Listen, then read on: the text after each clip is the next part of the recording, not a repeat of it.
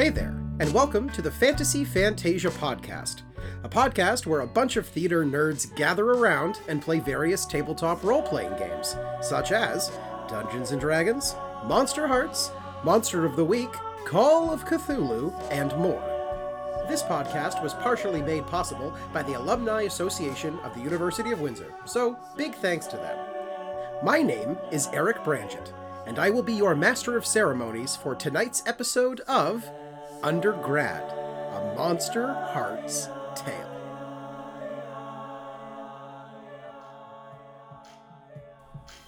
Previously on Undergrad, a Monsterhearts Tale.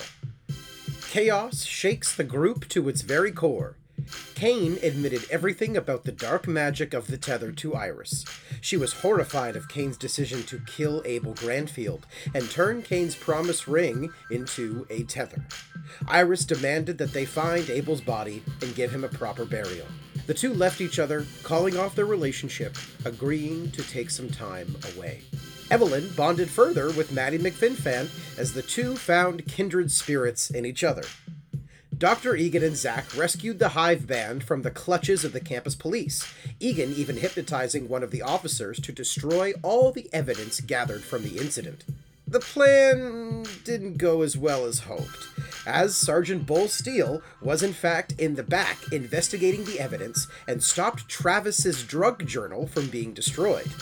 Within the journal, Bull Steele found many names of interest, including Abel Grandfield. Our chapter ended with Cain suffering from nightmares from his tether ritual, while his demon bestie watched on.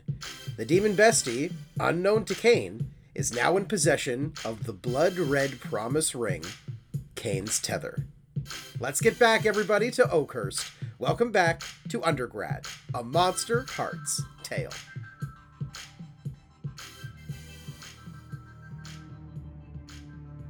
Chapter 24 the Divided Club. Our camera opens on an office decorated with many awards for Peacekeeper of the Year and uh, merit awards from the mayor of Oak Haven and the various deans and vice presidents past of Oakhurst. And we see Fox Holly sitting in in front of her beautifully carved desk at a high back leather chair, and standing over her, finishing his cigarette, is Bull Steele. And he is so big, like his head is almost hitting the ceiling. And he puts the cigarette out on the fine ashtray that she has. You can see there's actually a, a recording device in the room right next to Fox Holly. And he ends his statement with, And then I broke his fucking arm. He tried to tamper with evidence. I acted. That's it. That's all I have. And after a moment of thinking, Fox Holly hits stop on the recorder, studies him for a moment, and says, Well, Sergeant Bull Steele, here's what I can say.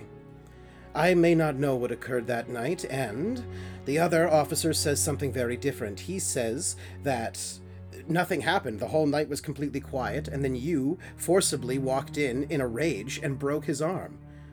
We have hooked him up to a lie detector test and he's passed with flying colors. He says, At no time was anyone brought in, and at no time did anyone come in. So I don't know who to believe. Officer Bull Steele, you do have a record of jumping to the wrong conclusion and putting students in danger, so you can see why my hands are tied. God damn it! And he slams on the table and it shatters the ashtray, and he just takes a deep breath. Um, Fox Holly doesn't even flinch. She just kind of still staring at him th- through the eyes, and she says, Nevertheless, something is strange. I will agree. Nothing like this has ever happened, and clearly evidence was tampered with, and clearly the CCTV cams were destroyed, and you claim you didn't do it, and he claims he didn't do it, and you both passed the fucking polygraph test. So here's where I am. I don't believe you fully, Sergeant Bull Steele. But I'm not willing to throw this case out the window and let your record speak for itself. I'm willing to give you one chance. And Bull Steele picks up the pieces of the ashtray, puts it on her desk, walks over to the door, turns around, and gives her the salute. I understand, Captain.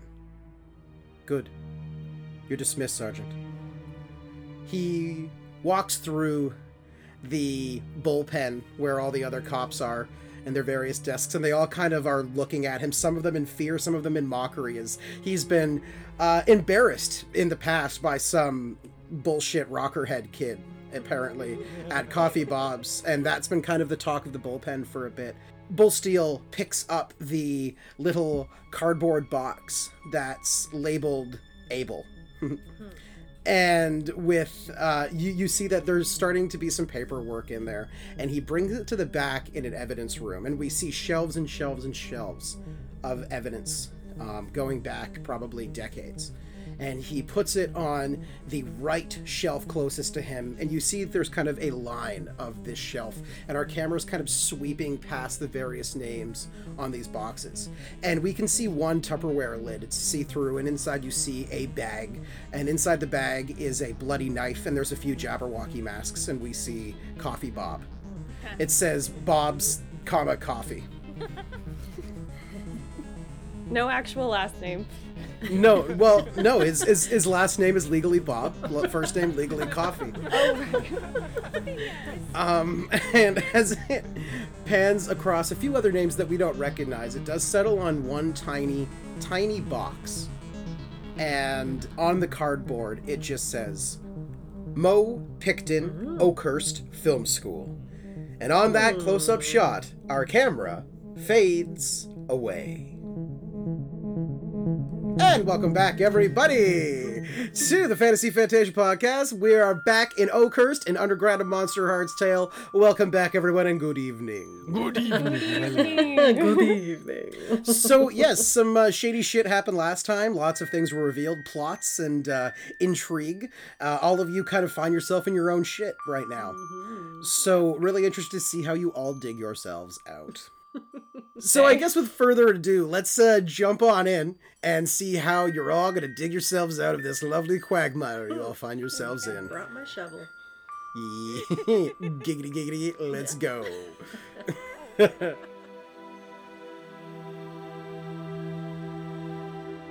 Our camera opens on a snowy day at Oakhurst and the bell, you know, chimes in the morning, and the energy of a Sunday in the quad, and people playing games, and clubs meeting and enjoying the snowy beauty of the campus. Slowly wake Iris and Cain up in your respective rooms. Cain, you can just hear like. God damn it, Peter! Shut up! Shut up! And he like throws a pillow at this stupid chicken that he hates. you throw the pillow at it and it like matrix like jumps in the air and like flips behind you and you swear you hear it go like fuck fuck fuck fuck I'm, I'm I'm sorry, chicken. I just I'll try. Uh, I'm just taking my anger on you. It's not your fault. You just you just remind me of. You, you just remind me of. and he just starts crying.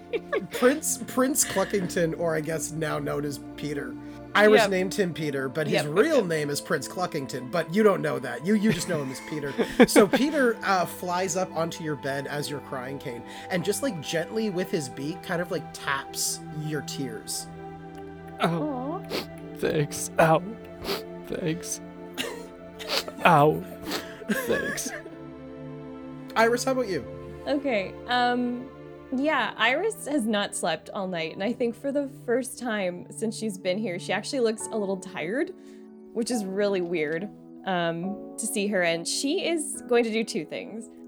First thing she's going to do is she's um, she's actually going to go out onto her balcony, kind of look towards like the direction of Cain's room, um, but she kind of like grits her teeth because there's something that's been weighing on her since she was in what she doesn't know was the darkest self. She feels like there's something that was still not quite in balance. Um, and even though it scares her, she's going to go do it. So she's going to quickly fly back to where they buried Abel.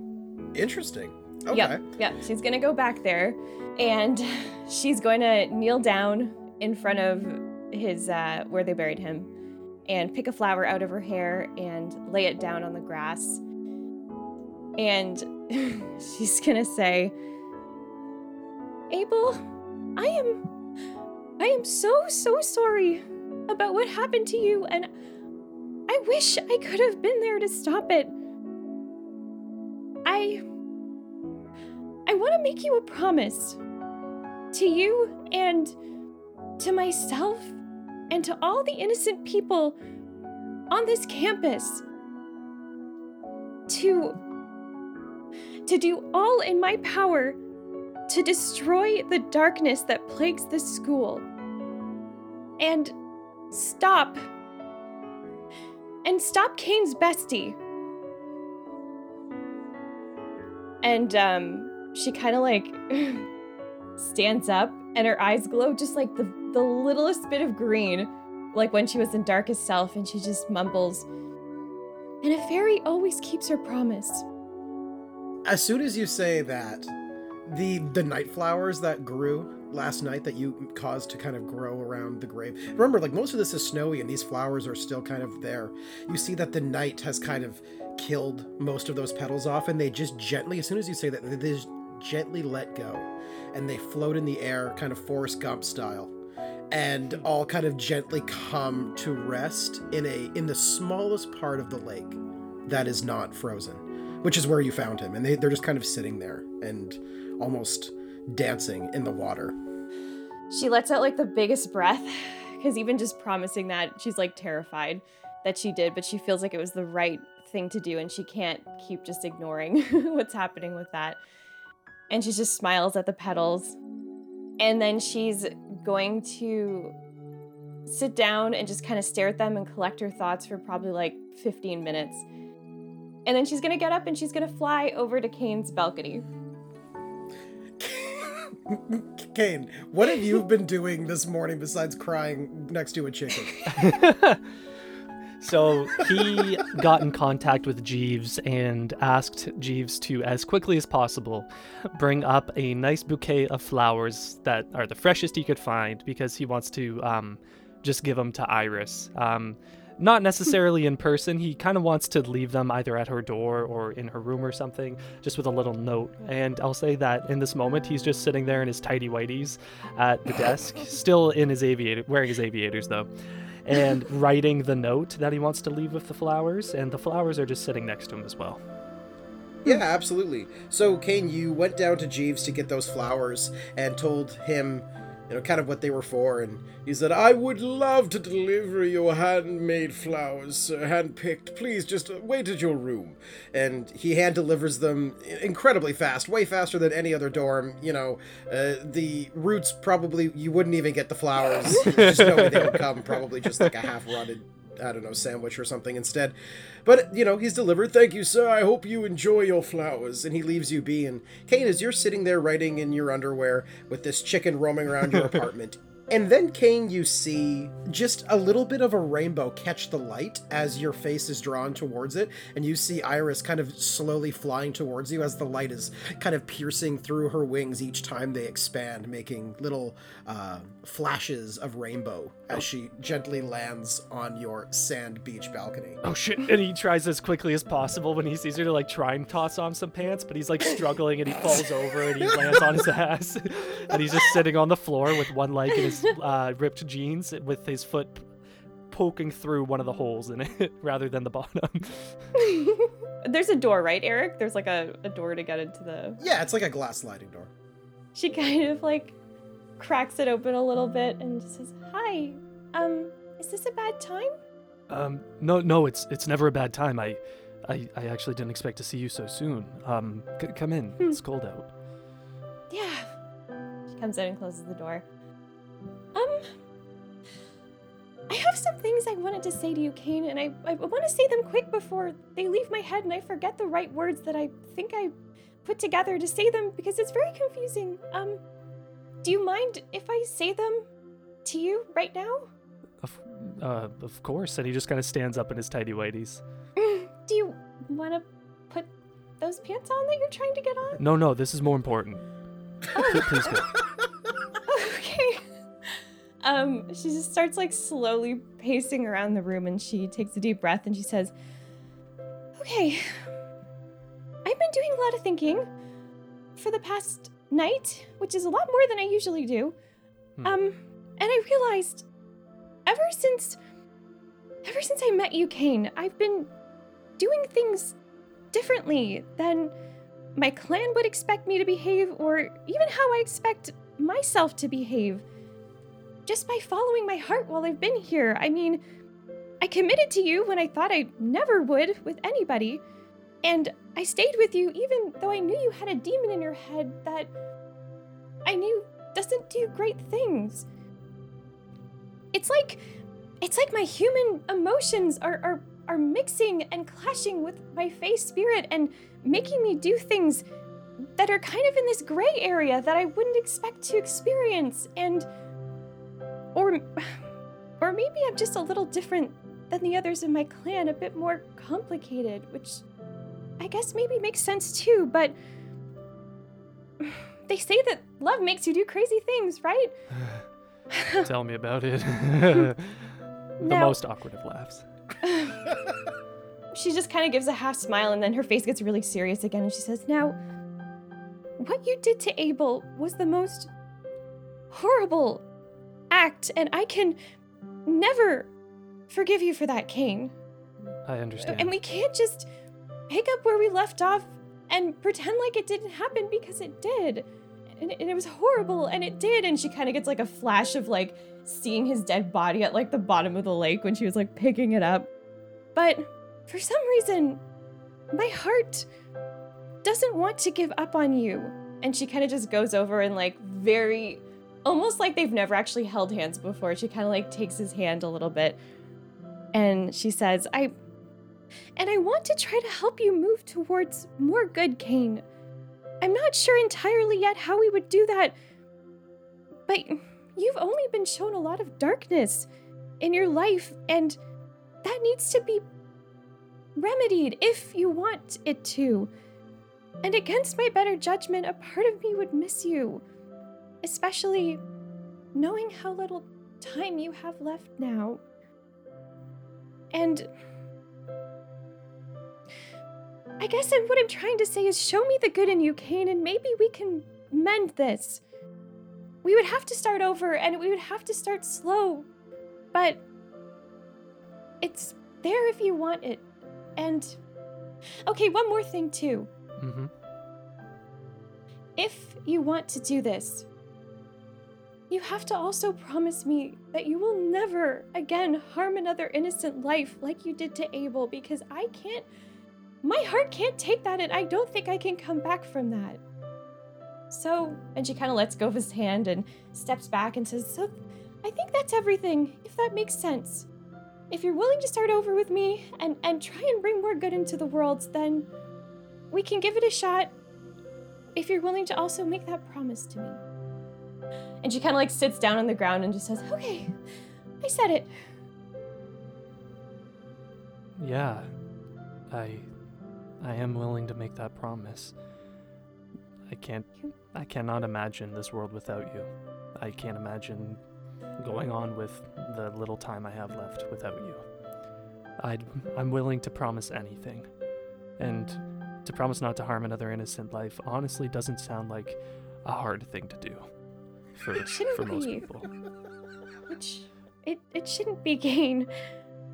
I just I don't want to make you I don't want to force you to be what you don't want to be. But I just can't I just need that. I think if, if I'm gonna try and stay with you, I need to know that I'm with someone who's also putting good into the world too. honestly, Iris. And he removes his aviators, and you see his eyes are really red and puffy. Oh. Um, none of this was ever who I wanted to be. I mean, every choice I've made, even the way I dress, none of this is who I want it to be. It's who I feel like I have to be. And I really like the idea of maybe taking some affordance over my own life, even just for a little bit. And if and if you really are willing to help me with that, I I owe you everything. Like that is the nicest thing anyone's ever done for me, and I don't know what I can do to possibly m- repay you for your acts of kindness, Iris. You are the most incredible person I have met, and your heart is so good. And a part of me really thinks you don't. D- I don't deserve you, but For, but if it's your choice to be here, then I'll take it because you make me the happiest I've ever been. She kind of smiles and, and gets up and kind of goes over to him and takes his hands again and says, That makes me really happy to hear that, Cain. Because I was really conflicted that I. I felt like I. I still wanted to be with you after what you did, but it's what my heart wants, and I think it's better that I try and leave this place in a better place than it was when I got here. And I didn't want you to just keep going towards the darkness, so that makes me really, really happy. And again, I don't know how this will move forward, but I think it's worth a shot to bring more good into the world and try and rebalance what happened. You're right. And uh, it might, might be healthy for us to take things a little slow. I mean, we did jump into this pretty fast, so. I don't even think we really had a first date. No, actually, we didn't. Come to think of it, we kind of just started dating. Um, okay, how about this then? hmm. A few days from now, after we have our space to breathe a little bit still and kind of get over everything and, and be in a better place mentally, why, why don't we just go out to dinner? Dinner. I like that. You can choose that's- where, Okay. All right. just as long as it's not Coffee Josh's. Iris gives a little half smile and said, "Well, we'll have to work on your your feelings towards that, maybe. But okay, not not coffee Josh's. Okay, wow. I think I might try and go get some sleep. I haven't slept all night, and I'm surprisingly, for the first time in my life, tired. Oh yeah, yeah, no, go go. And th- those are for you, by the way. And he points to the table. Um, I didn't finish the note, but I mean, what I was gonna say was just crap. So I- I'm glad I'm glad we talked in person. Are you sure you don't want to write down what you wanted to say? I can read it later. No, uh, here I'll here I'll show you how bad it is now. And he grabs the paper. He just says, I tried to write it like my natural speaking voice. So it says Iris dot dot dot. I don't know what to say. And then he fl- turns the card. That's it. oh, But y- you go get some sleep. I I uh I gotta put pants on. I'm looking forward to our first date. Yeah, I'll uh swing by at 6:30 to pick you up. she like walks to the the window again and she says, "Well, you know where to find me." And then she brings out her wings again and uh, gives him another smile and then flies off with the flowers. As you fly away, Iris and Cain, you're still kind of standing in, you know, the the view of the glass plate door, watching her go. Our camera zooms pretty far away, still with the balcony in view, though, and we see two feet with high socks and uh, uniform shoes dangling from a tree. And your bright green-eyed bestie is sitting in the tree, watching this happen with a beautiful red ring on his finger. And his green eyes flash as he looks, and you see with the hand, with, with the finger, he's gently petting a crow as a few of them are in the tree. And as he sees Iris go, his eyes kind of shrink in anger, and with one small twist, he just twists the crow's neck and it snaps. And as the bird cascades down the tree and the bestie disappears, our camera will fade away.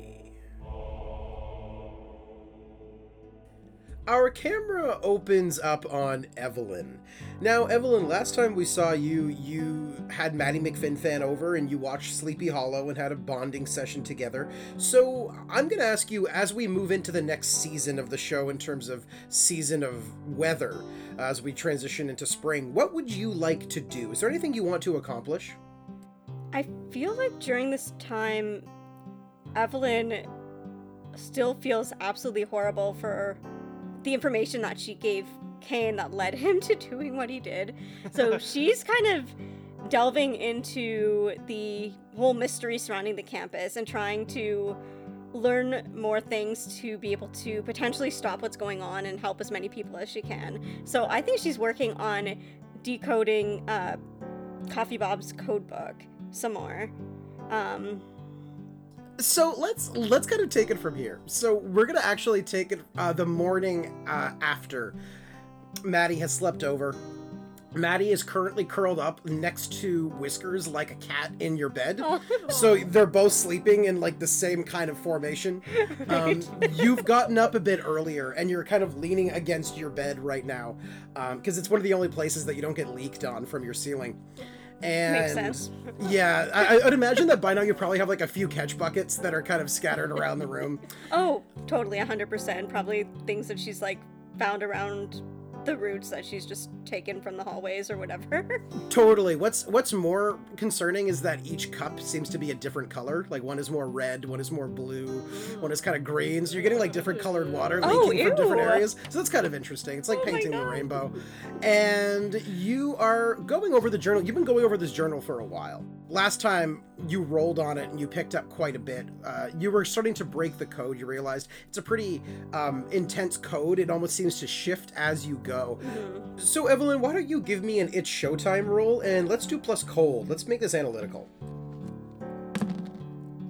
That's a 10. Of course it is. of course it is.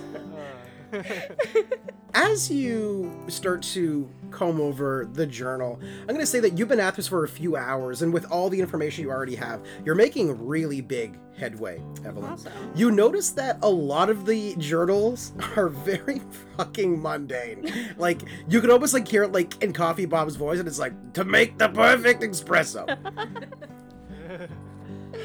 and and and it's just like like scribbled um kind of just like secrets that he has. Like he goes don't forget pinch of salt. And he, he, he kind of is, is building his uh, you see like he's got a lot of like recipes for his his kind of like custom spice mixes and things like that. But every so often you come across words that seem to be double underlined. And you didn't notice this until now because you thought that it was just another symbol representing a letter. But you actually found that next to each of these words that was double underlined, a symbol was drawn in. And there, it actually doesn't represent a letter, it was meant to be a symbol. What you notice is the words that are double underlined, none of them are the same. But the words that are sticking out are Holy Sacrament, the Water of Life, Mineral of Rejuvenation, the Maroon Rebirth are some of the many words that you're coming up finding double underlined. And the symbol that is next to all of these is an oval. And inside the oval seems to be this pointed, jagged gem in the center. You even see references that he's going to church or to worship or something along those lines. And Evelyn, the last few passages are very erratic, and that's specifically because there's a bunch of writing and scratching on top of the original entry, but we'll get to that in a second. Within the original entry, you see Coffee Bob talking about a plan, a terrible, horrible plan. He doesn't go into detail, but he does say that the time is right to initiate the terror, and this will bring forth this wonderful age, and that the end is being initiated, and this will lead to all their salvations. However, you can see that over time, he seems to have gotten cold feet because he's tending to scratch things out and disagree with them in these little addendum notes that he's written to himself. The second last entry states that Bob, in his own hand, says, There's only one thing that I have to do. I have to stop this plan. There's only one way. I can I can get the police's attention. I, I can shut it all down. I, I can stop the semester before this horrible fate even begins. But the cost is so dear. Do I even have a choice? The very last page that you turn to is covered in coffee stains. So certain parts of it are missing. But it says As I finalized the prep for tonight, I met someone today who came in for a job interview. A peppy but kind of useless girl named Iris. and yet, she had something strange about her. I wonder if she was brought to coffee stains. Then you read, could be used to coffee stains. If she passes the test, coffee stains. The circle will be broken. Coffee stains. And that is the last entry into the journal of Coffee Bob, R.I.P. Oh, wow. TM. Incorporated. Maddie wakes up. She throws her head over and like red hair kind of falls over your shoulders and over the book. What you reading? Oh, um, nothing. Just. C- covered in coffee stains. What a slob. Oh, I know. Yeah, I told a friend I would try to clean it up for them a little bit and redo some of the notes. smells like sweat. Yeah. Uh, yeah. I know. I really don't like people who can't take care of their books. So, what are you doing? Fun day we got ahead. It's a Um, Sunday. Yeah? I don't really do anything on Sundays. I mean, I don't usually either. Um, just kind of hang out here, work on schoolwork, um, hang out with Whiskers. Uh, Don't you have a boyfriend? You know that guy that you always used to fawn over in the library? Yeah. Oh, Nick? him. Yeah. Um, Yeah, Nick. yeah, no, he's usually busy studying, so I don't like to bother him too much. So, like, have you kissed him? Um, yeah, yeah. Played a little tonsil hockey, laryngitis lancing. Oh my god. How's it doing? Oh, you make it sound so crude, Maddie. Hey, when you boil it down, we ain't nothing but animals. Oh my god. Um, hey, I was thinking maybe sometime soon do you want to uh, work on those cooking lessons I mentioned to you? Yeah. Yeah, okay. Maybe we should get some Chardonnay and do a lot of cooking, and I'll, we can do like a little bit of wine for the, you know, the thing, and a lot of wine for us. Um, okay, yeah, that sounds good. like right now. No better time than the present. 10 a.m. I know a place. Wait, you know a place? Cooking, cooking, wine day. Cooking, cooking, wine day. Let's go. And she grabs your head and she pulls you out of the. she pulls you out of the dorm room. And Evelyn, as you're rushed out of the dorm room, our camera holds in your room and holds just for a moment at the window and then pans down to the journal. And on that, it will fade away.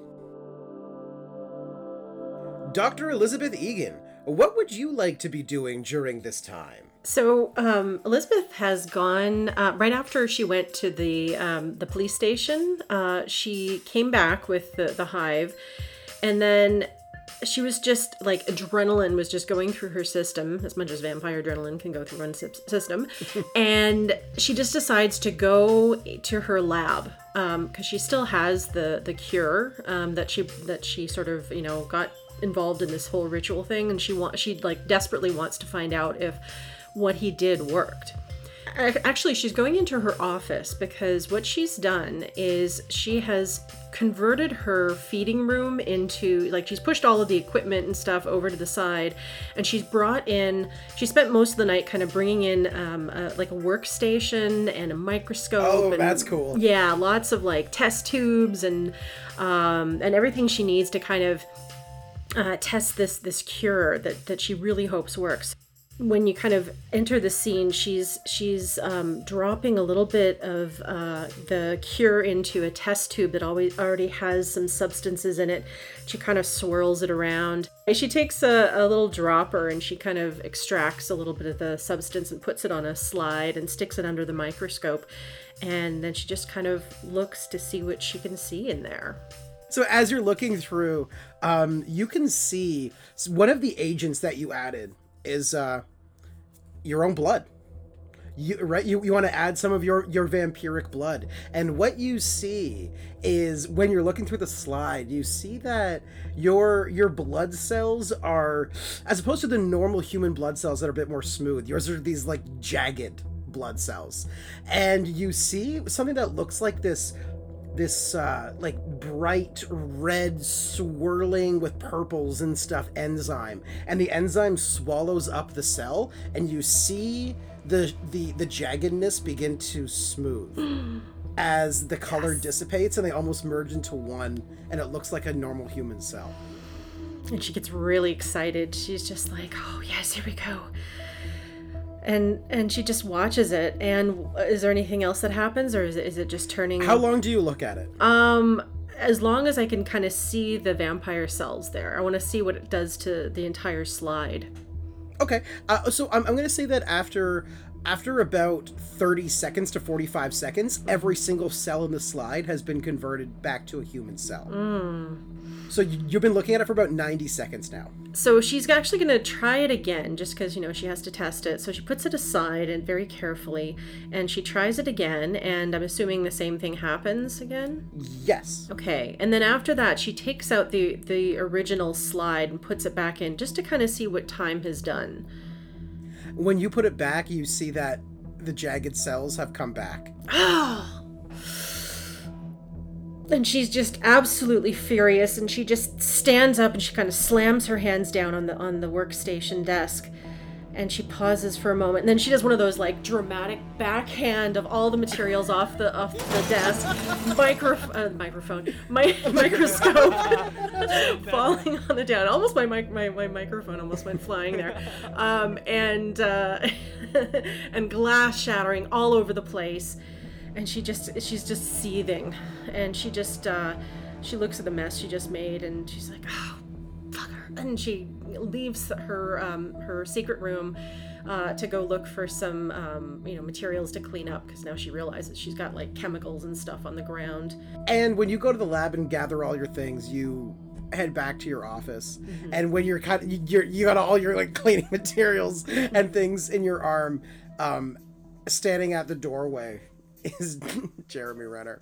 Yes. He's staring at he's staring at your office. He looks back and he goes, Elizabeth, uh, hi. Oh, here, here, please let me let me help you. Uh, no, And he no, runs no, no, up and that's all right. Um, no, Are- it's okay. It's Are you sure? Yes, are you yes. sure? No, I'm okay. fine. Um, Oh, okay. Yeah, yeah, here. Um, and she kind of gives gives him her keys. Um, why didn't you open the door? Oh, uh, yes, yes, please. Oh, okay, okay, yeah. Uh, and he does that for you. Please. Okay, and uh, After you. yes, yes. Um, so I'm actually going to just pause for a moment because um, when I was thinking about what I wanted to do with Jeremy at this point, because now she has this this dilemma of uh, Zak having uh, gotten friendly with Jeremy again.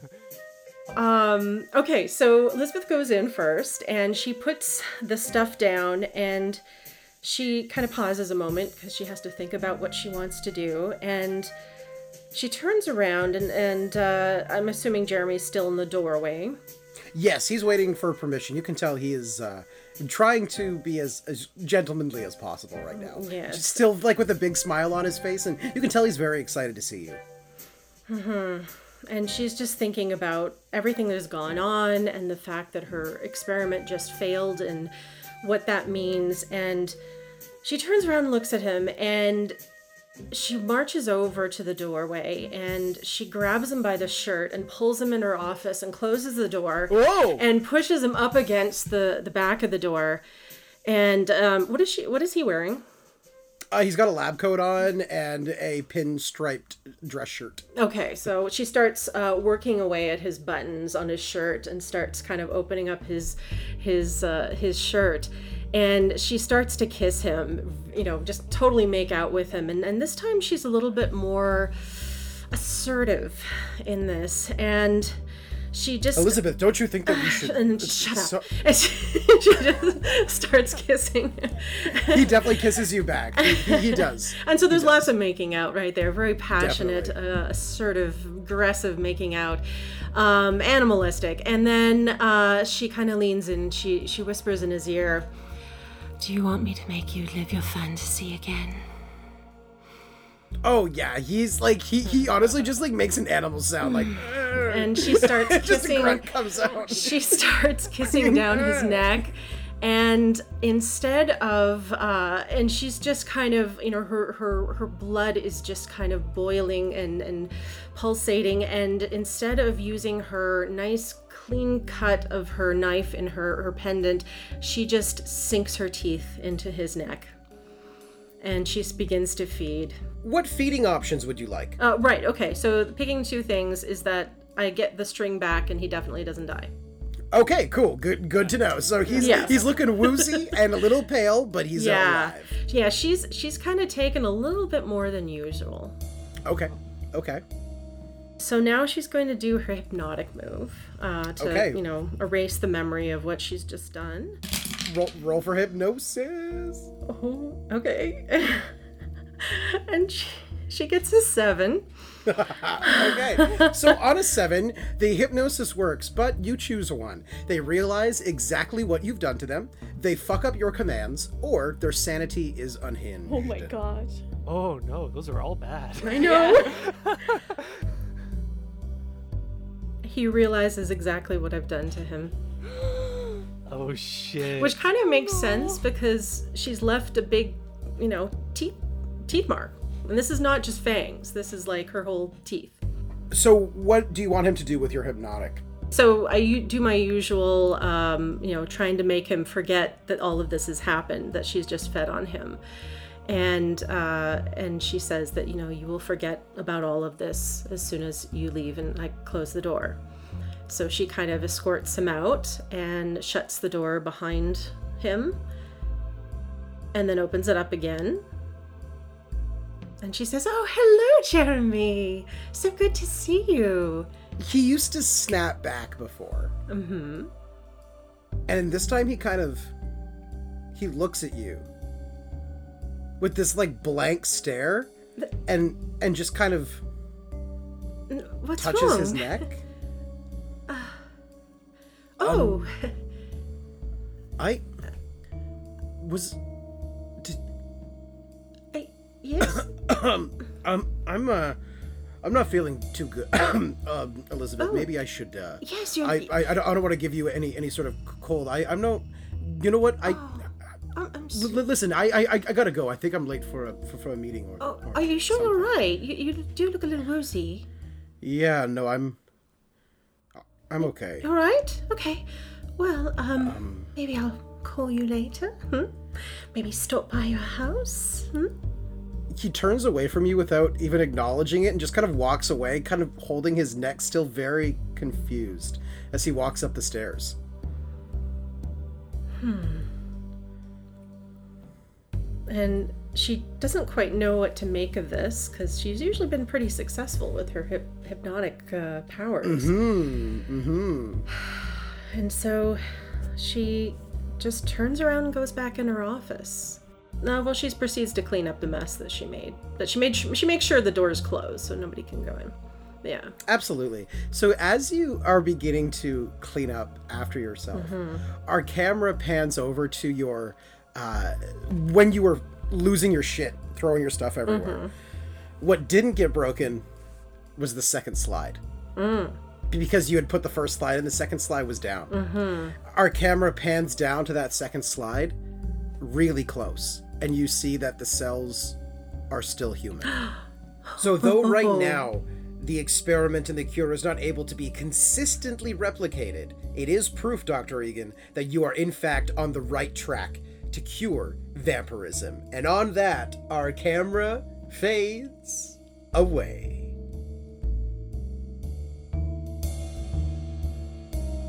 Undergrad, A Monsterhearts Tale, will return after a brief word from our sponsors.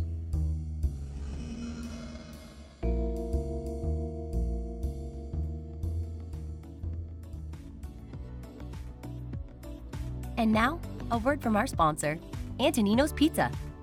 Our specialty is pizza. That's what we do. It's what we do best. We don't offer pasta. We don't offer wings. We don't offer fries. We stick to what we do best, and we believe we do it better than anyone else. The best pizza in town or your money back every penny. We have three locations South Windsor, Tecumseh at Manning and Amy Croft, and LaSalle on Malden Road. Hi everyone, Eric your MC here, just wanting to take the time to thank you so much for all of your support. If you enjoy the show, please feel free to share with your RPG loving friends and family, and don't forget to follow us at the Fantasy Fantasia Podcast on Facebook and Instagram, as well as subscribe to us on your preferred podcast platform. If you enjoy the show and you want to hear a little more of our characters, I highly recommend that you check out our first secret arc, Leadership, that is a one off arc featuring 11 players. And all of that can be found at www.talltaletheatre.com with all of our information. You can get two of the episodes, the first one's released for free. Parts two and three can be yours for only $3, and that's over four hours of content. Thank you so much, everybody, for supporting the Fantasy Fantasia podcast.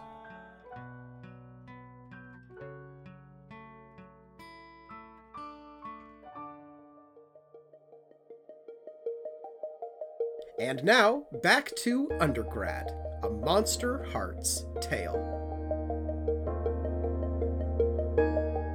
Iris and Cain. So, last time we saw you, you agreed that you would maybe try to go on your first date without any lies between you. That's so fucking hard, apparently. kind of coming coming you know at this with a new perspective um excited to see where that happens so i'm gonna leave it to both of you um who would like to to start with this the week has probably been super awkward, like maybe meeting in the halls and wanting to give each other space and be like, oh, uh, hey, Yeah, uh, yeah. uh, dude, Hi, hi. heading, heading to the icebox. Oh, it's weird. It's, it's weird. That's the one thing that's like kind of lower class about this place is we have to actually go to the icebox and get our own ice. But I mean, the martinis are great. Yeah, yeah. Who who doesn't like ice? Yeah, it's solid. can you hurry Water. up please i need my ice machine Right, because sorry. Um, my feet start to swell if i don't stick them in ice dude, it's like 9 a.m. I'm so sorry. you have to start your day like that every day. Here, just go, just go first, and then Cain just like shit like that, and then Cain just Yeah, yeah, walks down the hallway. Like, so the date uh let, let's actually take it from iris's perspective 1st Mm-hmm. So iris you stare at the clock and it's almost time for your date what do you do Um, she is kind of like pacing. She's been ready for like two hours.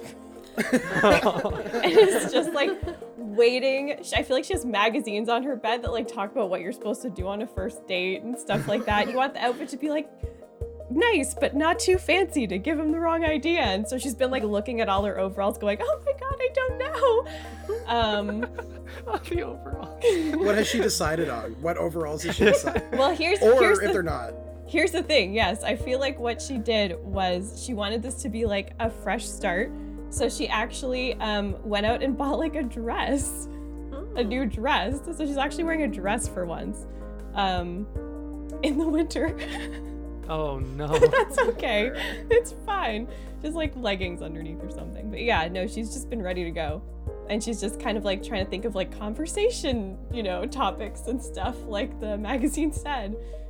let, let's kind of hear what how she's running through these these weird conversation segue starters as she's going through uh, she's like, okay, okay. Um, how do you feel about apples? I really like apples. Um, uh, pears. Okay, no, that's another fruit. Iris, think of something else. Vegetables. Vegetables are a good thing to do. Yep, yep. We could talk about vegetables. Um, the the people in the restaurant and uh, the weather. The weather's snowing. I like snow. Do you like snow? Oh, you know he likes snow. This is so confusing. Um, and she's just kind of going over stuff like that. It's not really making any sense, and I don't think any of it's gonna stick.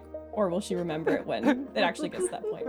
so the bouquet of iris flowers that you took home with you um I, I would imagine they're you know especially being in your presence they are alive and thriving and y- you hear their their voices their their voices are chorus and they all like sing together and they're just like the pretty girl in the dress tonight i hope that you will shine so bright Thank you so much. I'm so nervous, but these dresses are great. They just like have so much airflow. She's not wearing underwear, of course. just remember to breathe Breathe. and they like all inhale together She does it with them. yeah and relax Right. It's fine. and if all goes right give him some ass I've already done that so many times, though. That's the confusing part. okay. Maybe I'll go to his door. Maybe maybe I should go to his. Maybe I should show init- initiative. So um, it doesn't feel so formal. Because I heard read in this magazine that you're supposed to try to keep it really casual. What do you think? they all turn at the same time and look at you and sing in unison don't be so desperate for this guy if he fucks up again look in his eyes and say bye You think he's gonna fuck up again? Oh my gosh, I don't know if my heart could take that. on that your doorbell because of course these dorms have doorbells and it's, yeah. it's like a it's like dun, dun, yeah yeah yeah dun, like echoes and it turns into a bit of a song oh okay. the flowers kind of start like anyways that happens she's heard it so many times She's kind of like and so she goes to the mirror she like fixes her hair one more time looks back at the irises and goes okay wish me luck and then goes to the door and like slowly opens it. Good luck. You open the door and they just like get cut off and singing. and we're gonna rewind really quick to Cain looking at yourself in the mirror right next to your front door. What are you wearing? What What are you doing? I have one pair of clothes, so he's wearing he's wearing his, his leather jacket, ripped jeans, his go-to aviators. He kind of picks them up and he, he he looks in the mirror, but then he looks in the reflection of his aviators and he starts just using those and he's kind of like fixing his hair and checking if there's anything in his teeth. You swear that you see a reflection right next to your head of two green glowing eyes and a giant up to its ear smile. It just ding really quick. Listen here, you little shit. You you need to fuck off. Like you have like over winter break. That was fantastic. You, you didn't even come near me. You didn't bother me. This needs to go well. Okay. So He's gone. You're an asshole. I'd imagine that at this point your your clothes are looking a little bit like Prince Cluckington has kind of taken bites of various parts of your clothes every now and then. So there's like little tears and stuff. But honestly, they're tasteful. It's kind of worked out in your clothes' favor. They look cooler. Over time, this week has been really hard on Cain, and he actually kind of found a friend in Peter because Cain, Iris is usually his go-to person, and without that cornerstone in his social group, he's like, "Well, who do I talk to now?" I mean, I never had to leave this building to go talk to people, so I'm just gonna talk to Prince Cluckington. Uh, so he he's kind of looking at uh, Peter, uh, Prince Cluckington, and he's like, "You know, I." It's been a really hard week, and I, I just want to say, man, I, I, re- I really appreciate you being here. And kind of adding some new style to my jacket. I didn't know it could actually get any cooler. It's it's giving me a little bit of confidence. And uh, can can can you cluck once if if I look good? It just it, Peter slash Prince Cluckington is pecking at, at his corn just mindlessly and just like looks at you and just a bunch of corn falls from its mouth. This is gonna be a disaster. I I would imagine that at this point in your room he kind of has his own little corner, right? With like a little bowl and It's a fucking mess. Yeah, it's like yeah, there's just corn everywhere. He poops wherever he wants. And actually, in fact, his corner is the only place that doesn't have poop because that little shit knows that he owns that corner. Oh my Well, well, you- well, you know what? I don't, I don't, I don't, I don't, I don't need your approval anyway. I, I, I, I got her once before. I, I, I could do it again, right? Why am I asking you? It's rhetorical. And he kind of storms out the door.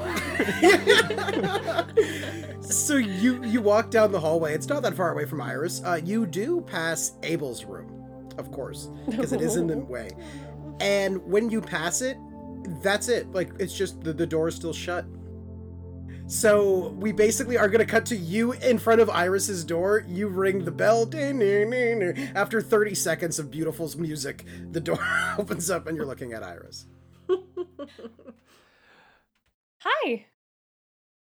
hey, um, hey. you, you look amazing. it's actually, uh, you look great.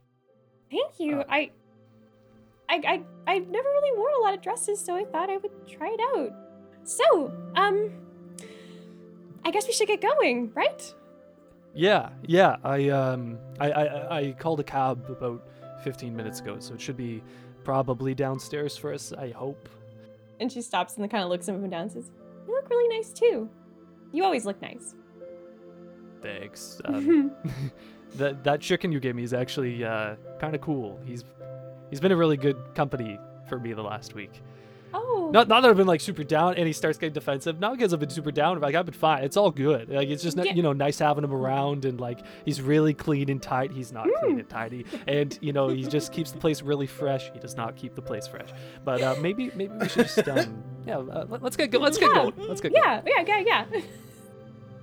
So, Avery, when I had asked you what sort of date idea or restaurant Cain had in mind, you had mentioned that you wanted uh, something, you know, fancier and maybe something kind of uh, Italian food or something like that. So, uh, you're in luck. Oakhaven has one such place. It is probably one of the higher end dining experiences that Oakhaven has. It's a pretty small town. So you and Iris are heading to Giuseppe's Alfredo House. So Giuseppe's Alfredo House, when you walk in, You know, on the exterior is this beautiful brown brick building. Uh, looks very old, like the rest of the town. And you walk in, and it is pretty lively. there is a lot of people. I know you wanted this nice romantic kind of candlelit dinner alone. Uh, that's not the case. Everyone here seems to be on date nights. Uh, It looks, you know, a little tackier than it should. There's a few kind of plastic, different salamis and fruits and vegetables hanging, you know, from different areas. And you see this massive soup, salad, and breadstick bar in the corner. And you walk into the, all these crowds, and you see one of the waiters just looking stressed and overwhelmed. And he looks at you and goes, "Oh, Oh, no. please, just s- sit, sit, sit everywhere, a- a- anywhere you can find. I think there's there's something over there." And you see he's just got a huge hand of salad and bread bowls and shit that he just runs off with. So you two are there. Wow, those platters look really heavy. Should we help them? No, they're paid. They're paid to do that. We're we can just sit down. It's it's Oh. their job to give us the food. Right, This is right. this is actually the highest rated Italian restaurant in Oakhaven. Uh, I saw in the pamphlet, pamphlet in the pamphlet. Uh, Huh. It'll do. It's fine. I think it's great. There's lots of music and people and food and well, uh, why, why don't you choose where we sit? hmm. She looks around and is there like a booth like near a window? Yeah, there's there's one more booth right in the back. She like just skips over to it and sits down. And a waiter approaches and says, "Hello, welcome to Giuseppe's Alfredo House. My name is Red Plains, but oh, oh, Cain, Cain. Hello, Mr. Director. How, how, how are you doing?" Rudd, you work here? Hey, man. And Iris, from your perspective, you just see probably the gangliest man you've ever seen. These really long arms, this lanky frame, almost looks more like an alien. And he just kind of stares at you and uh, waves. Hi, And he just got this big smile on his face. I'm I'm Iris. Hi, Iris. Are you Mr. Cain, director man's girlfriend? Rudd, I told you like seven times, man. The name's just Cain. Okay. We all we all eat the same sandwich platters. Oh, I'm so Just- sorry, Cain, Cain. Cain. Please, please don't fire me. No, I'm not gonna. I'm not gonna fire you, man. Okay, my my great great great grandfather was a star of the stage, and my family expects me to do the same. The circus stage slips out of his mouth, and then he kind of covers it. He says, um, "I mean, just stares at him for a second, like, what? I mean, it, it's great you're a waiter because your long arms must really serve you. You know, you can reach across the tables to the, you know, the third we- wheels at the end. It's one of the Um, things that I actually excel at. He points to a wall, and you see that he's been employee of the month for the past four years, and and like all the pictures are of his arms holding like an outrageous amount of food. them. 48 and counting. That's very impressive, Red. Thank you. Iris puts a hand on on uh, his arm and goes, "Red, I think that's amazing. I'm just so happy for you. You must be really brilliant to be employee of the month that many times. I am just really, really happy that you're here and you're our waiter." You see, like something comes over his face that it's this is a feeling he's never felt before, like genuine praise. Oh, Like She gives him like the biggest smile. and he goes, um, uh, he kind of like snaps out of it. Can I offer you any free, um, uh, unlimited bread and salads? I And love bread and salad. Is there anything else that you would like to eat here at Giuseppe's Alfredo House? well, uh, if I think we gotta take a look at the menu first, and then. Uh, Oh shit! The, We'll let the you know, menu. I, I'm so sorry. And um, he's about like three feet away from you, but his arms just extend long enough that the the menus drop in front of both of you. I'll give you some time. and, and he walks away. Yeah, so that that's Red. He's actually the star of the film I'm working on.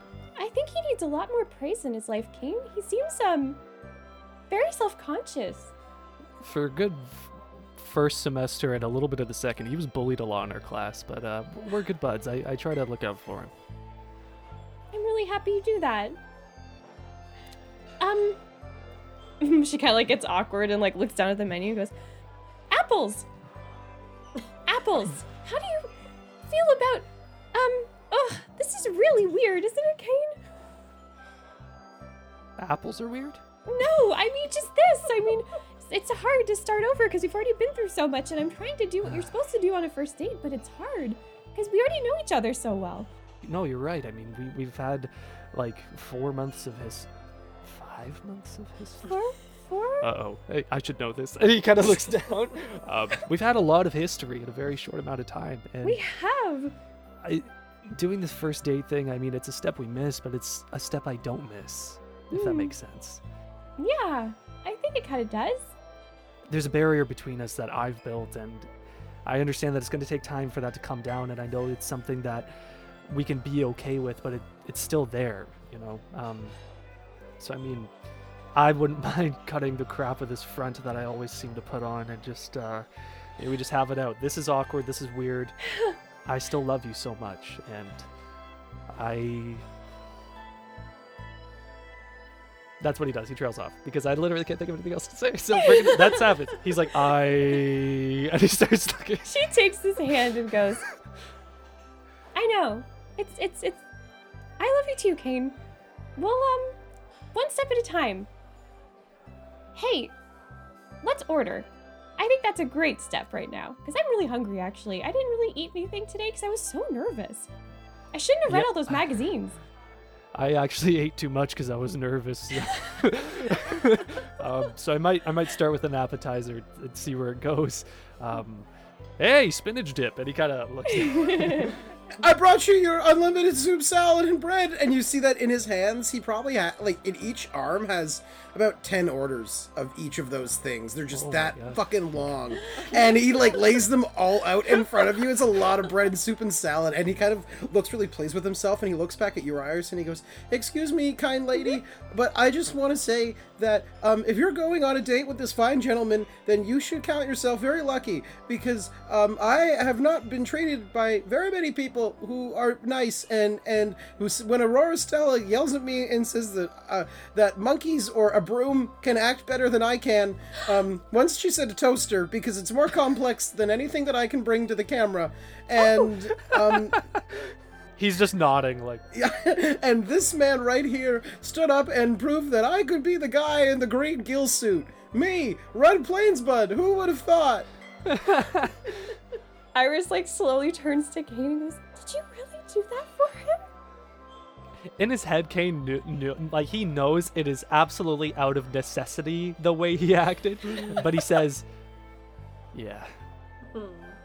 You know what she does? She looks at Cain and she has like a whole new appreciation for him. She pushes aside all like the bowls and stuff, climbs over, just hops onto his lap and starts kissing him. Oh my god! Oh. And as that's happening, Run begins to serenade you, going, When the moon hits your eye like a big pizza pie. And someone from the kitchen goes, Hey, Run, we got an order. Come on, hurry up and get your long arms here. Okay, see you later, Cain and Iris. Iris like pulls away and goes, I'm sorry, I was just wow, I'm just so happy that you did that. Look how you touched someone's life, Cain. Yeah. Holy shit! You're right. I. That's the. F- I've never done that before. That that's am- That's amazing. Can we kiss more? She just nods and starts making out with him more. and as you start making out in the same booth with like just an absurd amount of soup salad and breadsticks in front of you and our camera pans away from you two making out to outside the window kind of looking out at this lovely evening on this beautiful building of giuseppe's alfredo house. You see the neon sign of the restaurant. And on that our camera will fade away from you two. Zak. So in this time, uh, obviously we left you on a rather high dramatic note there with your you literally leading a police breakout of your crew, and uh, it seemed that maybe things weren't the best with you and the society when when you last parted ways. So let us know as we kind of are about to transition into the springtime. We're about to do this winter jump. Um, what has he been doing uh, in this time? What would you like to focus on? Okay, um, how long has it been? It, I mean, as as much as you want. Like, if, if you just want it to be a day after the fight, that's fine. Okay. Zak has been trying to actively avoid the group as much as possible. Uh, even if he might see them in, you know, the quad or on his way to classes. Uh, and uh, he's been a little quiet uh, and reserved even to his uh, his bandmates. Oh, um, he's also destroyed his guitar. This is the second guitar that he's destroyed this campaign. So actually, he's he's pretty much jonesing for uh, for a replacement. Is there uh, like a music supply store in town? There is, yes. It is called Tickle the Ivories, and it is Oak Haven's finest music store, as they proudly advertise. They also leave out that it's in fact Oak Haven's only music store, but there you go. So, Zak, you approach Tickle the Ivories, and when you enter, it's a pretty impressive music store. They have, uh, you know, all it's neatly organized, lots of sections, pretty much every instrument you could think of, and you hear someone jamming on the piano, and he says from over the piano, "Welcome to Tickle the Ivories," and you see that you're looking at someone who looks like like a really old rocker, almost like a seventy-year-old rock star. Hey, dude, listen. For a for a totally legal reason, I uh, I destroyed my guitar. Do you have electric guitars here? I know you have uh, ugh, pianos, but uh, hey man, we got anything you need, and trust me, the uh, the long list of and he does in finger quotes legal things that people do to break their guitars. Oh, your head would spin if I told you, buddy. oh well, shit, man. Listen, if that's the way we do business here, I've got some uh, legal things in the truck. If you're interested. Are you proposing? And he does his fingers up the keyboard in exchange. I am proposing a, and he's gonna pull a guitar from the rack and start riffing it. Exchange.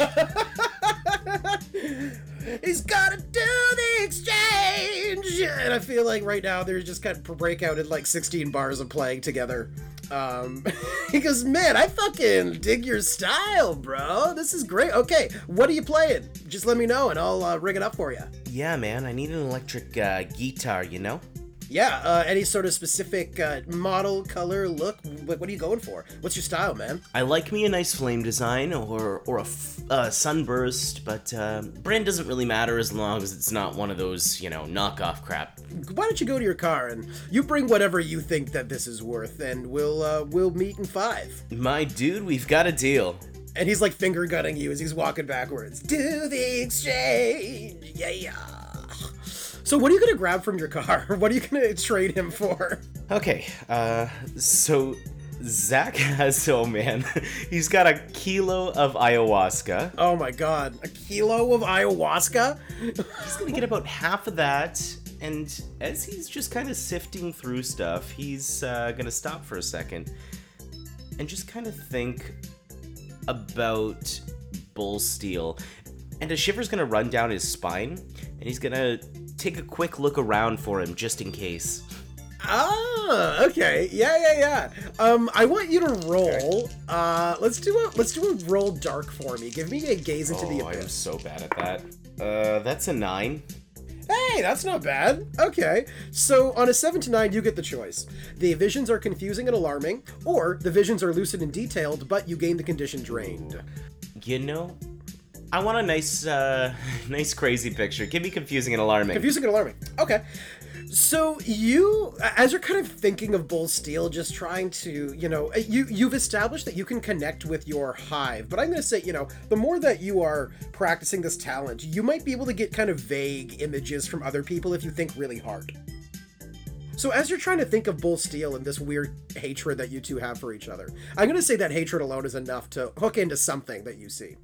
And you swear that you see Bull Steele examining a bunch of evidence in a room. You're not sure what the evidence is, it all looks very fuzzy, but then you swear that you can see like a living green snake coiled around Bull Steele's neck. Oh, what the fuck, man? That's metal. And it kind of snaps back. Okay, I think I'm good. So he's gonna take a half a kilo of ayahuasca. He's oh gonna take a big old dime bag of weed Uh-huh. and Classic. a couple uh, sample packs of other assorted goodies. And uh, he's gonna pack that all in his uh, his guitar case. And he's gonna just uh, exit the the hive mobile. Yeah, so as you kind of skip with your bag of definitely legal Mhm. goodies, 100%, um, totally, No, nothing no illegal way. in that bag. You enter the back of the store and you see uh, our friend is back jamming on his piano, and next to him is, you see, the guitar that you have wanted for your whole life. It is in the shape of a crescent moon, and it has like this like blue flame design running all the way from the bass. Even the strings, the oh. strings seem to even continue like the oh. flame pattern. And as, as like he moves the guitar, he's like, "Man, check this out!" And he shows you, and like when when the strings hit the light differently, blue kind of ripples across them. Oh my god, by the pubes of Van Halen, this thing is epic! I haven't heard that one before, but I'ma steal it. And he pulls out a, a pencil from the back of his ear and writes that down. That's feel good. free, my dude, feel free. Okay, okay, like how much how much are we talking about here? No, no, you know what? I'm getting a little over ahead of myself. Whew. He's gonna take one last paranoid look around and uh, kind of open the guitar case, um, almost kind of like a like a treasure chest. The camera's gonna uh, show, uh, and it's gonna glow in his face. he looks at it and yeah it's it's literally like the fucking scene from pulp fiction just oh, like the gold just exactly, hits yeah. hits his eyes as he beholds this mother lode and he looks at you and he goes yeah you know what man i think we could totally work something out dude this is this uh this payment's pretty fucking rock and roll if you know what i mean and he shakes your hand. He says, All right, man, let's get you to the front. Let's get your name, get some of your information, and you can be the proud owner of this sexy guitar right here. Let's go, man. And yeah, Zak, he takes care of you, and you are now the proud owner of that beautiful blue Flayton guitar. So, as our, our camera kind of fades on that, is there anything else that you wanted to do over the months besides just kind of generally avoiding the group? Yeah.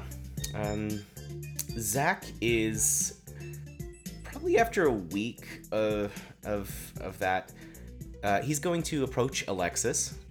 Probably like after band practice or something. Okay, yeah. So w- w- our camera kind of shifts to after a band practice, and you see Alexis. Yeah, she she's been a bit quiet to you as well, and she's not really paying a lot of attention. Um, and she she packs her things really quietly after Travis goes. All right, guys, that was pretty awesome, Brian. I can't fucking say it again. Stop sucking. Like, you just generally be better in life across the board. Alexis, wonderful as usual. Zak, great to have you back, buddy. You're the best. I mean, we can't say it enough. We just love you, especially because you bailed us out of prison. That was great. I mean, you know, man. Anytime you need it, I'll uh, I'll do my best. All right, Brian, let's go. I'm getting you drunk tonight, buddy. You need to loosen the fuck up. And Travis walks away with Brian, and Alexis is left alone with you in in the room, and she's uh, quietly packing up all of her stuff. Man, Brian doesn't get any better, eh? No, he sucks, Fuck. but you know. Uh, he's kind of like our team mascot, so we kind of got to keep him around. He's our team mascot, really? Yeah, I know. Travis and I have talked about it. He's not really our good luck thing, but I mean, think about it. Every time we rock, he is just kind of there, so it feels weird if we kick him. It might like jinx us. I don't want to do yeah, I that. feel that, man. Anyways, I, I guess I should uh, go. And she tries to kind of sidestep out of the way and walk past you. Wait, wait, Alexis. Listen, man. I gotta air some fucking dirty laundry, you know? Okay. I feel like, uh, really shitty, and, uh, it's. What month is it? Ah, February. Fuck, man. Fuck. February, what a time. We haven't really, like, chatted much since, what? November? Halloweenish time? Yeah, I mean, things have been, uh, you know, kind of crazy, but, you know, we're, we're, we're still jamming. That's cool. You know, Yeah, you, you still rock. And I don't know. Hey, thanks for the whole prison thing, by the way. Yeah. Anytime. Like, seriously. Are you sure the cops? You're you sure you promised the cops don't remember? I mean, none of them have come after us. So whatever you and that creepy doctor did, you, you, it worked because they're not coming after us. Yeah, man. That's, uh, partially what I wanted to mention today. Okay. Listen. Oh boy. Something weird happened on that uh, that tower with with Coffee Bob. You know that time that my jaw was totally broken and then the next day it was like totally fine? Yeah, it was really weird. You got fucked up. Yeah, I know. I got like totally fucked up. There was no fucking surgery though. What? Listen, man. I'm going to tell you something and it's going to blow your fucking mind, but you just got to just got to hear me out, okay? Uh, okay. He's gonna kind of start breathing heavy and start, okay, sucking himself up. So, listen. I could tell you, but I think it's better if I show you. Um, okay, one sec. Uh, I'm thinking of Brian. Okay. Brian is. Oh, gotta roll. Oh, jeez, that's an 11. Okay, listen. Brian's what the fuck? He's he's just outside. He's he's making an origami fucking lifting crane? Yeah, not like the bird, like the actual open the door right now. Look. she she she does and, and sure enough he, you see him like cranking his like you see that he's managed to find a way that the arm can kind of lower and and uh, raise itself with his origami bends and he looks at you guys what I, I played okay sorry i suck today jeez No problem, Brian. Hey, uh just uh, you know, maybe practice your riffs a little bit. It's it's all gonna be good, man. And he closes the door. Fucking idiot. he says the exact same thing to you when you shut the door. Um, and Alexis looks at you and goes, "You can read. You can read my mind. Yeah, kind of. How long have, how long have you had this?" Um, pretty much since Welcome Week. She fucking pushes you into the wall, and you didn't tell me, Dude, listen. It's supposed to be kind of hush hush. You have superpowers. You don't tell me until February. You knew about it in September. Okay, listen. First of all, superpowers is really fucking push it. I can fucking spy on people who I've slept with. Whoop de fuck. I mean, I mean that's pretty. That's pretty cool. Yeah, uh, I know it's fucking awesome. I've been practicing it all fucking year. It's getting slightly better, but still, I wish I had like I don't know, cool fucking hypnotism powers. You know, I can I can d- distract people with the power of my tunes, but that's actually that's that's probably the coolest thing I can do. Yeah, that, that's pretty metal. What were we talking about again? Hey, so okay, um listen, I'm not I'm not doing anything. Do you want to just let's just like roll a doobie, go for a little walk and just explain to me what the hell you are. Because I feel like we've been really weird since our little menage a trois Yeah. uh, Halloween. And uh, you know, I mean, it's cool, like whatever. I'm fine. I don't give a shit, but like, you know, I kind of just miss my buddy. Hey, man, I miss my buddy too. Yeah, I'll take you up on that offer.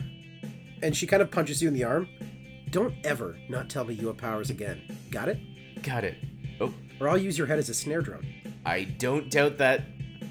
And she smacks you in the ass. Ooh. And you walk out into the cold February evening. And I'm gonna say that basically, how like do do you want to just level with her about everything? Yeah, he's gonna.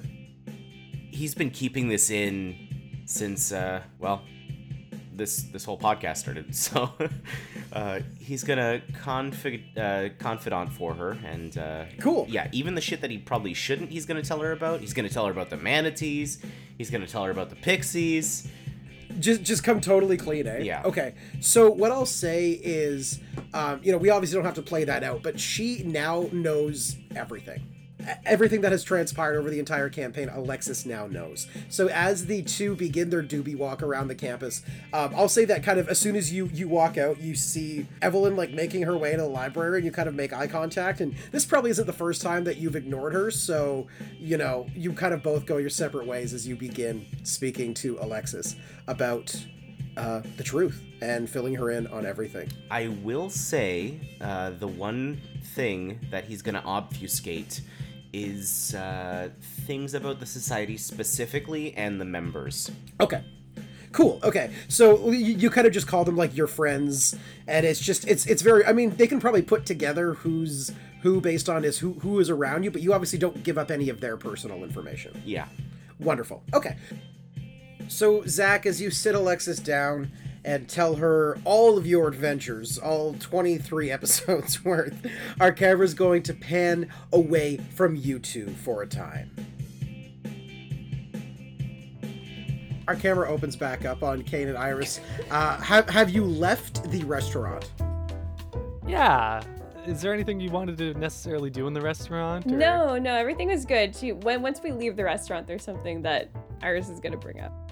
Yeah, so you leave the restaurant, and most of the streets of Oakhurst are pretty quiet. You can just kind of hear the gentle uh, noise trickling out of Giuseppe's at this point. What would you like to do? Um, hey, I I know I don't know if you were planning on doing anything else afterwards, but I had an idea. Okay. Why? Did you have one too? No, you first. Okay. Um.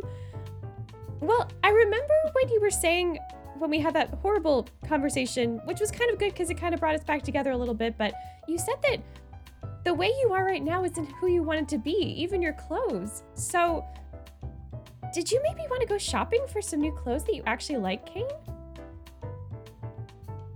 Oh, that like shakes his core. Like his entire identity is have to. aviators, leather jacket. So he's like he he's visibly uncomfortable. He starts shifting. He's King, he's King, rubbing King. his legs like uh um Not That's if you don't really- want to. Um maybe maybe when I build up a little more courage. That's a really big step for me. Um, Okay. may, maybe Yeah. next year, or or through. Maybe next year. Cain. Okay. Not a problem. this is good. This is good. Are, are you sure? Okay. My heart is really full from that gesture, but also terrified. So you've What planted the terrifies seed. you, Cain? Oh God, like I don't know who I am. I mean, all I've ever known is these pants, this jacket, and these aviators. Have you ever seen me change? She like thinks for a second. She's like, oh, no. You know how much laundry I have to do? I do laundry every day. I guess you. You have only that one shirt. Yeah. Can I ask why? Why? Why just the one pair? You you know me. I have a whole closet full of overalls. Why not a few white shirts or two leather jackets? The demon put me here and he gave me a shirt, a jacket, aviators, pants, boots, and a sense Oh. of direction.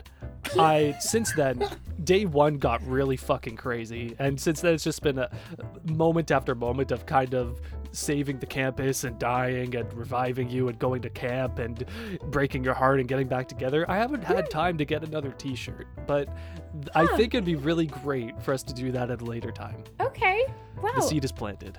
Yeah. Whenever. I don't want to rush you, but I just thought I wanted to put it out there in case you wanted to. But okay. No more talk of that. We will not touch your clothes until you are ready. Well, I mean, you can you can touch them whenever you want. It's just uh She kind of gets like a wicked smile over her face. She's like, okay, good to know. But um, okay then. Then I'm. That's that's all I thought of. So, did you have anything else you wanted to do? He's gonna make a bit of a bold move. He says, "I'm so full, but I'm still a little thirsty. I don't know about you." Sure. Yeah.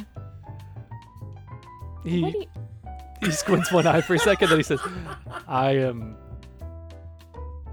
It's been a while. A while? Maybe we should just go home.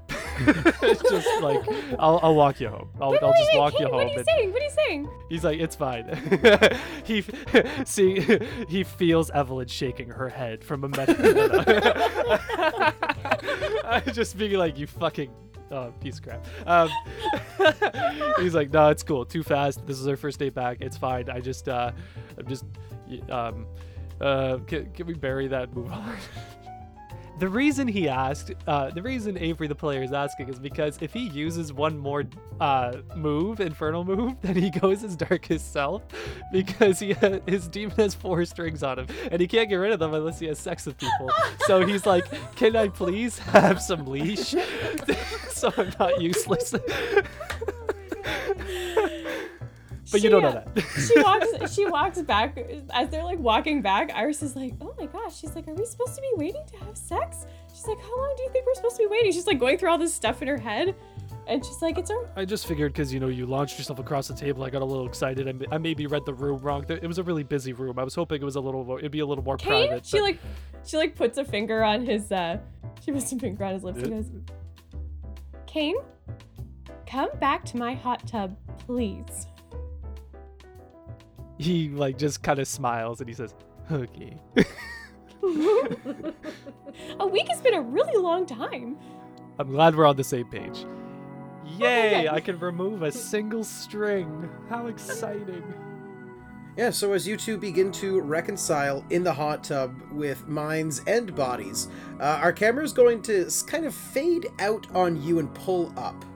As you're kind of both having sex in the hot tub, um, again, our camera kind of pans and you see sitting in the trees, still with his bright green eyes. The demon's just watching with this like cold look on his face, and a breeze comes and just kind of blows him away into particles into like a, a puff of smoke. And that scene fades away. Iris, you wake up early in the morning before Cain.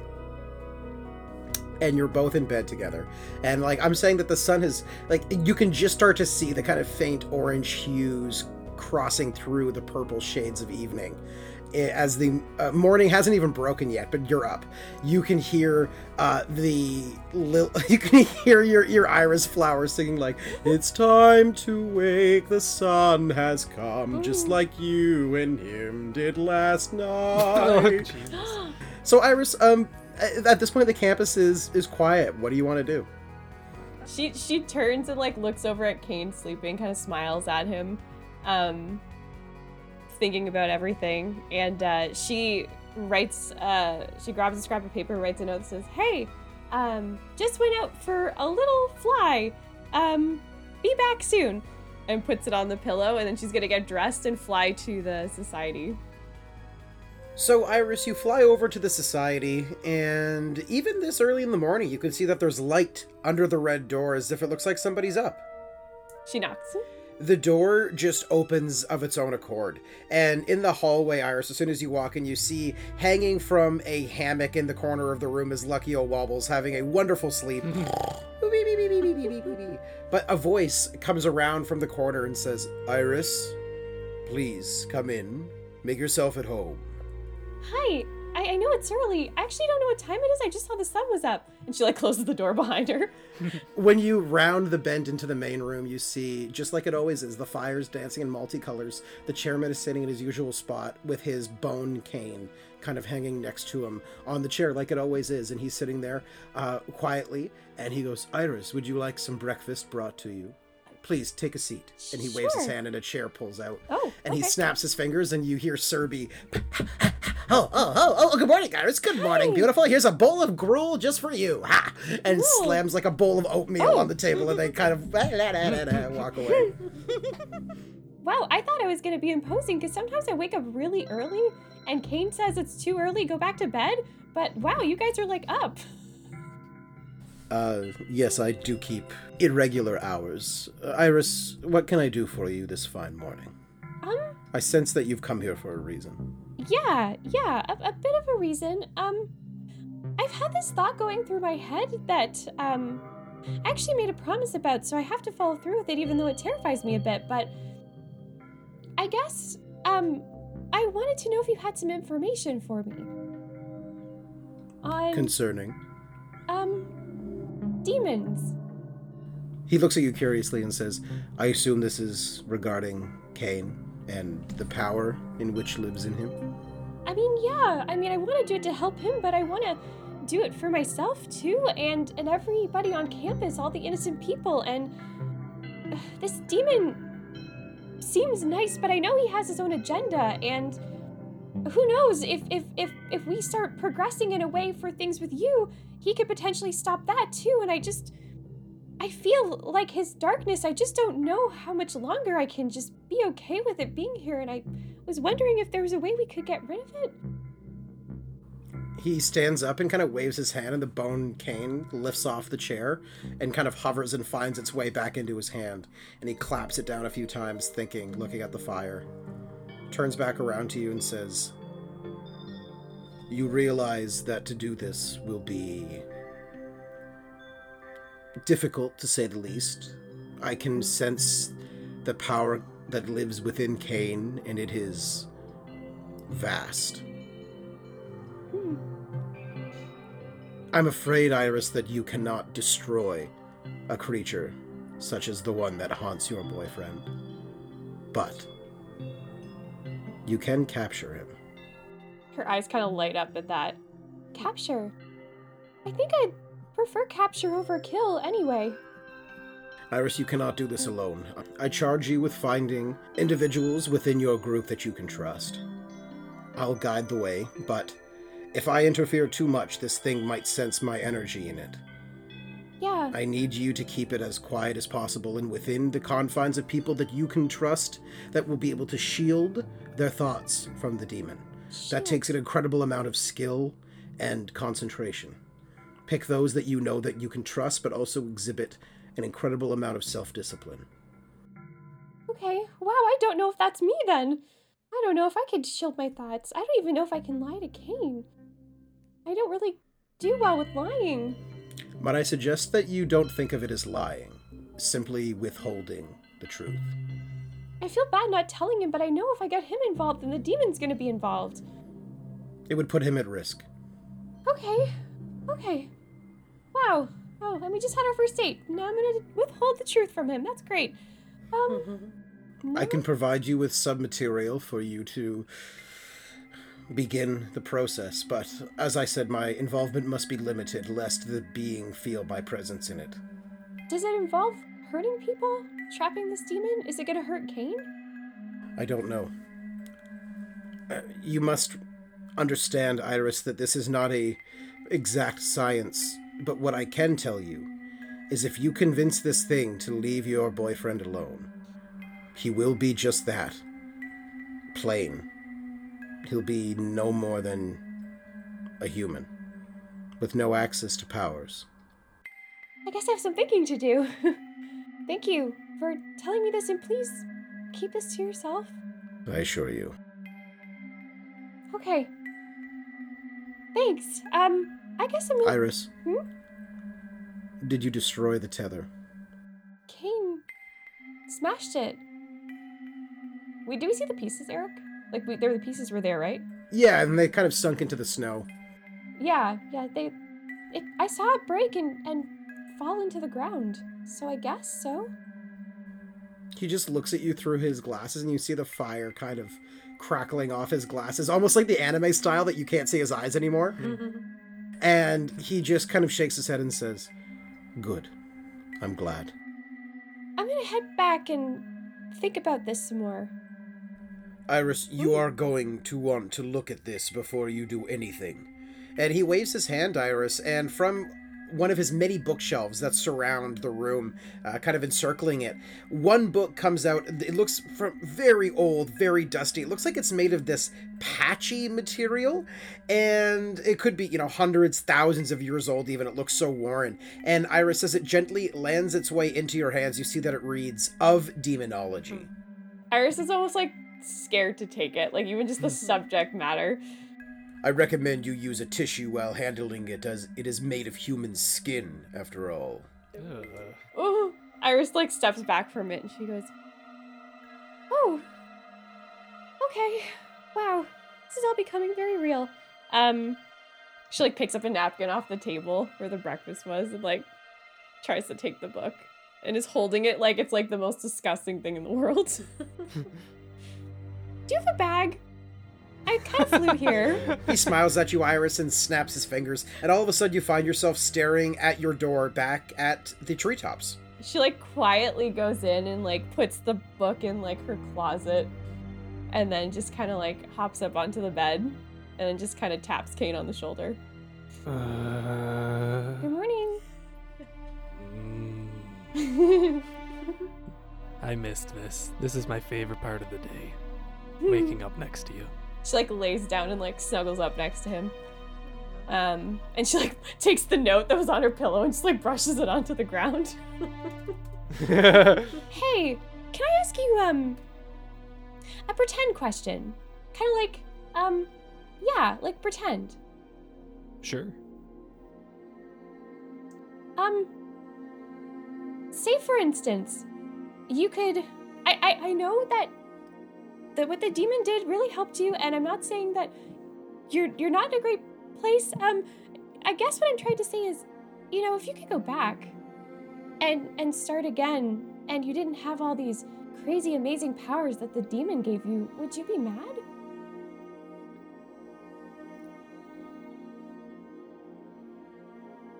I think it depends on necessity. If there were still things happening on this campus that the society needed to take care of, then I think it's my duty to kind of make that sacrifice until those things are taken care of.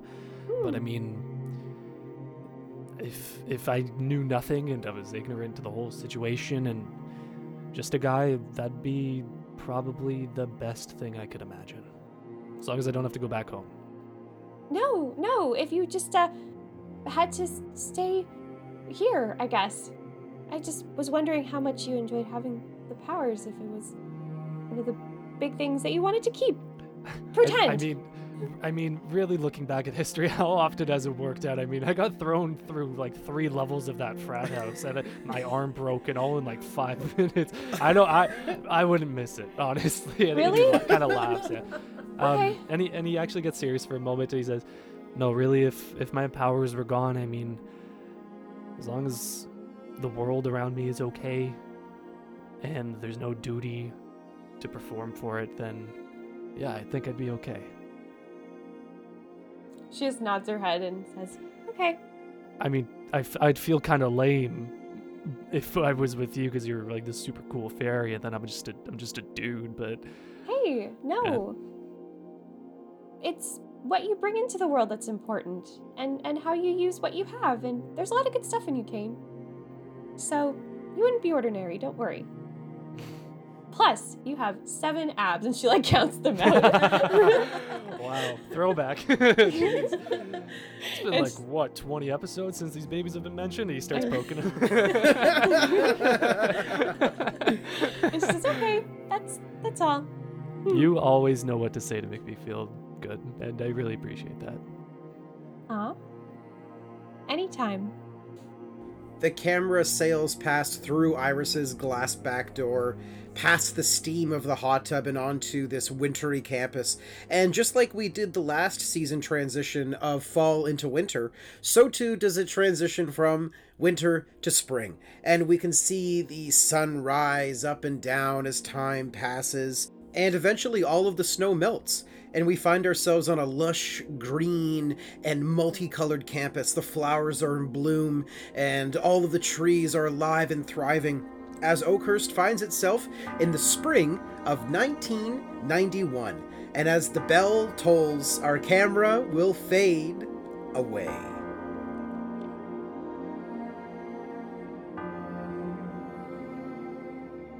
Our camera opens back up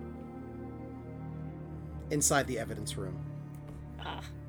Bull Steele is sitting there. You see, since we've seen him last, clearly some months have passed. He now has a bunch of gray scruff, huge bags under his eyes. There's stacks of paper everywhere, and he just whips um, the the pages out and he goes, "God damn it!" Every time I get close, we always go back to the fact that the CCTV cams have been fucking destroyed. It's my word against his, and nothing that I can build a case against these fuckers is gonna help. And you see that on his wall, he's got like that kind of red string uh, thing going on. You see like you see all the members of the hive, and you see it goes to Molly Molly, and you see it kind of points off, and you see that like Abel is there with a bunch of questions asking, you know, where his whereabouts could be, why he disappeared, all, all things like that. And Bull Steele sits down amongst all the evidence, just insanely frustrated and confused, and he just can't put them together. And he stares out on a shelf of evidence from a multitude of cases that we mentioned in the prologue, including Mo Picton's, of course, and he just whispers quietly to himself I wish there was something that I could do to catch those little fuckers. Anything! And the lights flicker. Fuck. And coming from the Fuck, fuck, darkness fuck. is a pair of bright green eyes. Oh! As the clacks oh. of schoolboy shoes can be heard. And just as he did for Mo Picton before, you hear You need to catch those little troublemakers? Allow me to be of assistance. And our camera snaps away. Oh! Oh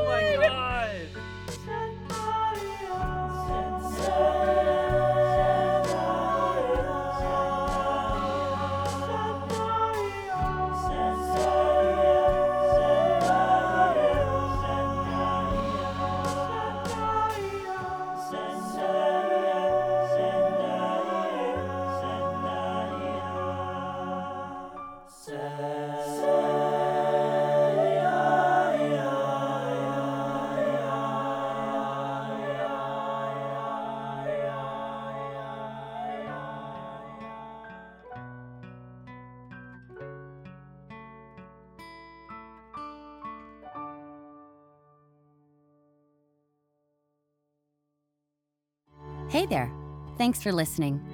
Tall Tale Theatre Collective is proud to announce that we are expanding our podcast network to now feature two programs. We will continue to present our horror series, Night Terrors. Welcome to a world of thrills, threats, and terrors. Night Terrors is an anthology radio play podcast that will bring you face to face with your nightmares.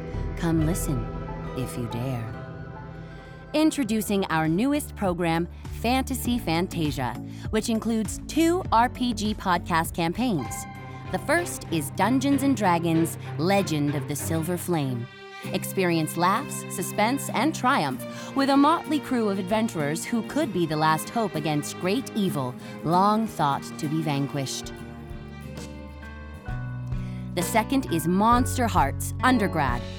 Follow the tale of romance, mystery, desire, and murder as an unlikely bunch of mostly pubescent monsters navigate their social, academic, and supernatural lives at Oakhurst College. Listeners even get the chance to weigh in on the action of both campaigns. For more, visit our website at www.talltaletheatre.com. Tall Tale Theatre Collective. Grow with us.